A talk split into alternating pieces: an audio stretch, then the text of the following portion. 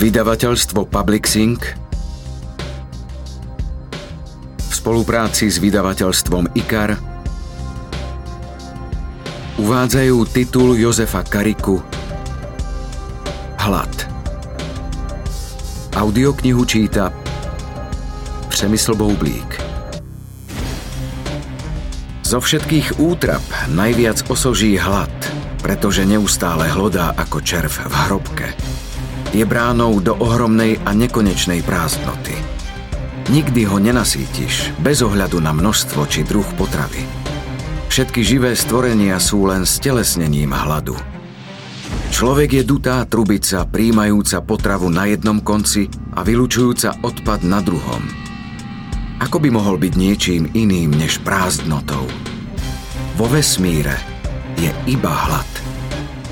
Donald Tyson Necronomicon Alhas Redovo putovanie. V základe to pramení z toho, že vôľa o sebe sa musí stravovať, pretože okrem nej nič nie je a je to hladná vôľa. Odtiaľ lov, strach a utrpenie. Arthur Schopenhauer Svet ako vôľa a predstava. Nekonečné ticho a pokoj anorganického sveta, kryštálov, kameňov a zeme neporuší ani súdny deň. Nad vrstvami väčšného mieru, na povrchu zeme, však panoval božský rozmar. Ten rozmar stvoril život a život je spát. Atómy rozmaru padali do vody, padali na zem a tá sa razom zmenila na dejsko spádu, boja a pominutia. Živá bunka sa usadila, z jednej sa stali dve, štyri a mnoho miliónov. Rozmar však chcel niečo iné. V tejto forme ho život nebavil. Rozkázal preto bunkám, aby stvorili klpká, aby zostali pohromade v prapodivných útvaroch. Tak prišli na svet nižšie aj vyššie zvieratá. Mali divné, nemožné tvary a čím boli zložitejšie, tým bol ich život ťažší. Rozmar sa kochal v mukách týchto tvorov, v tom, ako zúfalo sa snažili udržať sa nažive, ako sa hádzali sem, tam v boji o prežitie.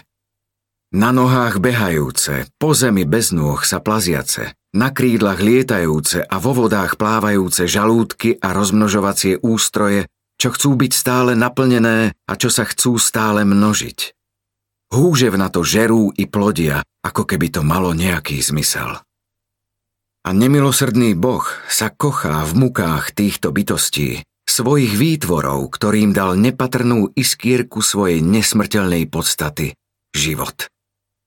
A život je spát. Plameň, čo stále dohára, čo treba stále podporovať, oživovať, aby nezhasol. Gejza Vámoš, Atómy Boha Prvá kapitola Šklblo mnou, Strhol som sa zo zasnenia. Hlasno mi zaškrkalo v bruchu, od rána mi vytrávilo. Sedel som v muzeálnej kancelárii a digitalizoval archív historických fotiek. Bežný deň, sivý. Zaprášené okno kropil dážď, viečkami oťažievali, obchádzali ma driemoty. Monotónna práca, zabijak. Vyše 10 tisíc záberov vyžadovalo rovnaký postup. Do omrzenia. Vybrať snímku z obálky, opatrne ju vložiť do skenera, nastaviť parametre snímania, spustiť. Keďže som skenoval v najvyššej kvalite, digitalizácia sa mučivo preťahovala. Klopkanie kvapiek, pradenie elektroniky, otupnosť. Na monitore sa zobrazil ostrý sken fotky, jediný zaujímavý moment. Niektoré zábery boli staré zo pár desaťročí, iné viac než storočie historické momentky Ružomberka, mesta zovretého horami. Snímky dávno zbúraných a zabudnutých ulíc, aj pohľady na dodnes frekventované miesta. Ibaže na čiernobielých okamihoch zmrznutých v čase ich oživovali chodci v dobových oblekoch, konské záprahy či prvé modely automobilov. Veľa fotiek zachytávalo významné udalosti, vzácne návštevy, majálesy, sviatky, ale aj požiare, epidémie, povodne, vojnové hrôzy. Digitalizoval som 10 tisíc zväčšnených žmurknutí histórie. Každú fotografiu som po naskenovaní prezrel na monitore. Vďaka vysokému rozlíšeniu a možnosti zväčšenia sa dali postrehnúť drobnosti, ktoré na neveľkých papierových predlohách zanikali.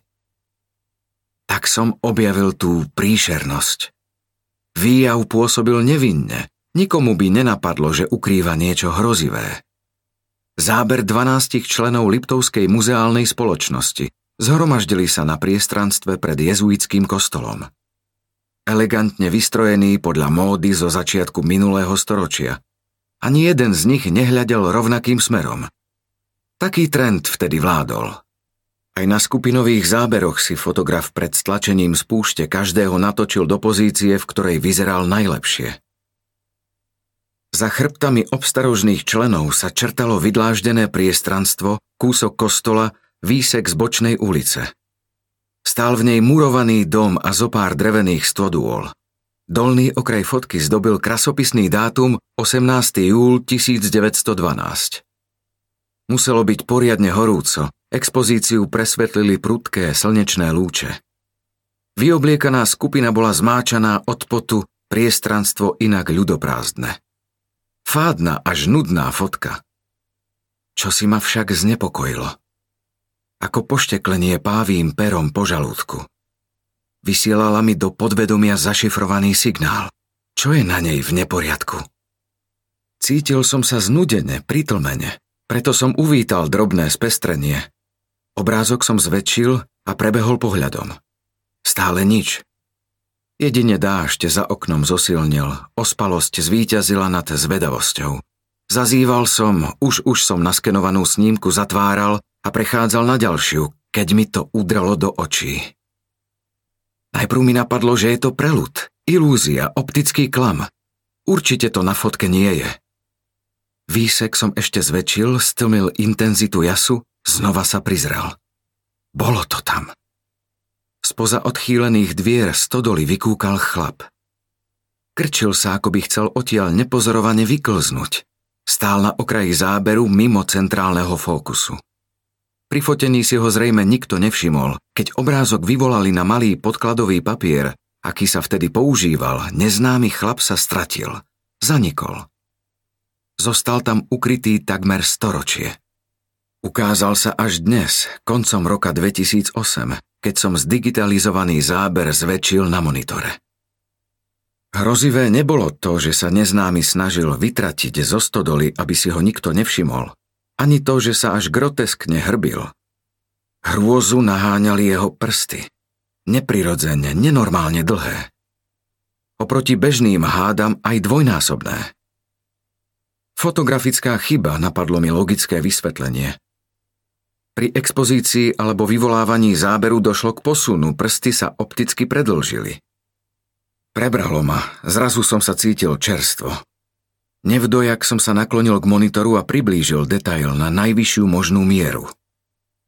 V okolí odfotenej ruky som nenašiel žiadny grafický posun ani zlom, predlžené boli jedine prsty.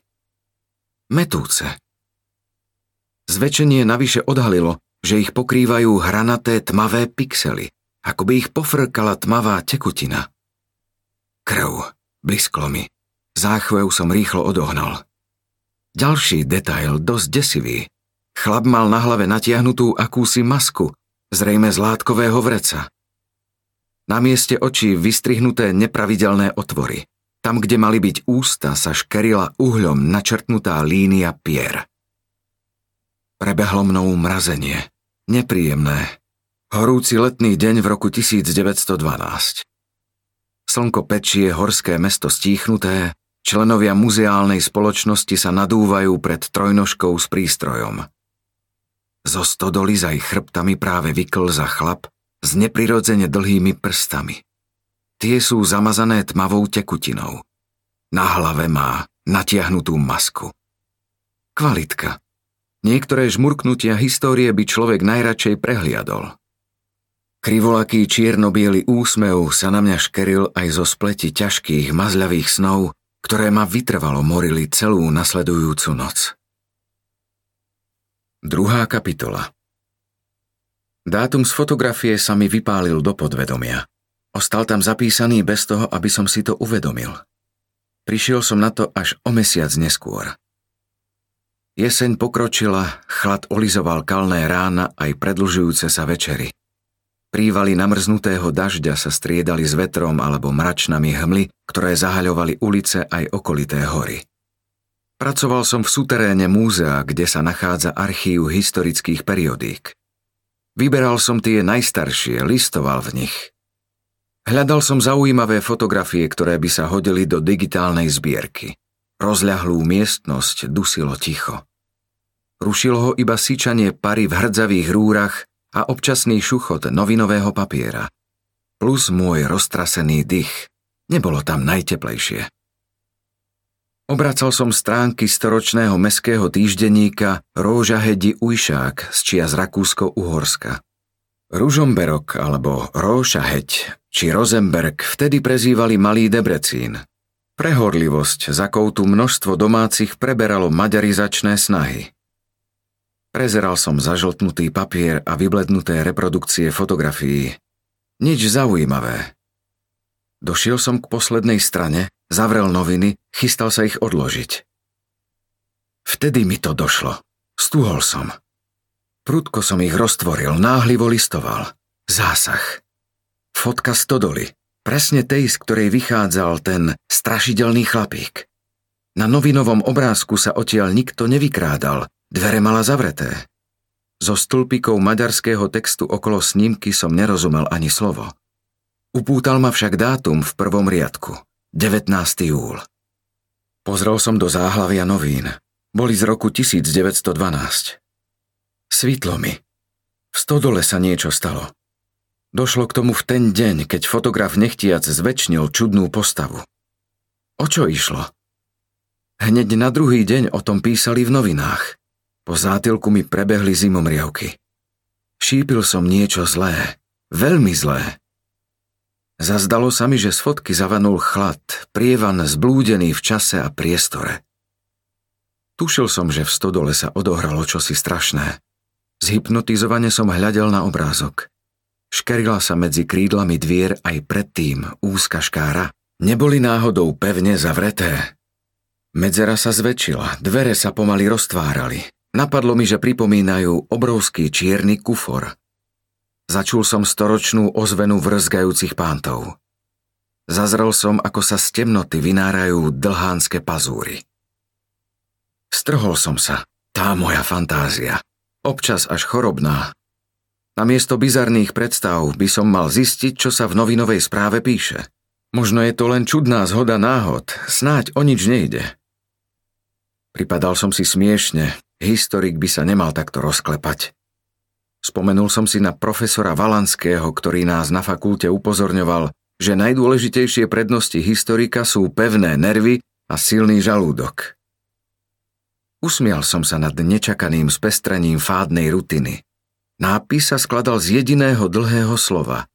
Dermek Dilkošák a výkričníka. Muselo ísť o čosi vážne – po starobilom drevenom schodisku som vybehol do muzeálnej knižnice nad archívom. Požičal som si maďarsko-slovenský slovník, vrátil sa naspäť a pustil sa do bádania. Krkolomné dermek dilkošák som však neobjavil. Bola to zloženina dvoch slov. Úvodné dermek znamená dieťa.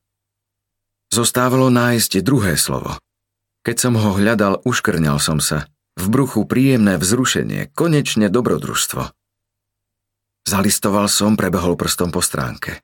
Našiel som, čo som hľadal. Úsmev mi ošľahlo. Razom zamrzol. Slovo dilkošák má jediný význam. Vražda. Zalapal som po vzduchu, čelo mi zvlhlo. Titulok hlásal vražda dieťaťa. Chvíľu som bezradne sedel. Čo si mám s objavom počať? Chcelo sa mi vrátiť noviny do regálu, odkiaľ ich roky nikto nevyberie. Pozvoľna by tam spráchniveli a rozpadli sa. Správa by zanikla spolu s nimi, prestala by existovať. Nikto ďalší by sa nedozvedel, čo sa v nej písalo. Mohol som sám seba presvedčiť, že som si postavu zakrádajúcu sa zo stodoly, kde došlo k vražde, jednoducho nevšimol. Že som ju prehliadol. Mal som to urobiť. Namiesto toho som si sadol a začal správu prekladať. Trvalo mi to dve hodiny. Preklad bol hrubý, iba približný, neovládam maďarskú gramatiku. Z každej vety sa mi podarilo preložiť na najvýš zo pár slov. Stačilo to, aby som vydoloval podstatu, základný zmysel. Dozvedel som sa toto. Podvečer 18. júla objavil statkár Anton Geserlich vo svojej stodole mŕtve telo 15-ročnej Ančely Chardusovej z blízkej Likavky. Dievča uňho pomáhalo, upratovalo, staralo sa o zvieratá. Dotyčnú, kto si usmrtil obzvlášť surovým spôsobom. Keďže išlo o chudobné dievča, motív vraždy zrejme nebol lúpežný. Stačilo. Noviny som zavrel a zasunul do regálu. Držal som ich pritom iba končekmi prstov, zatlačil ich čo najhlbšie. Neskoro. Záhada do mňa prenikla, nakazila ma, načisto ma opantala.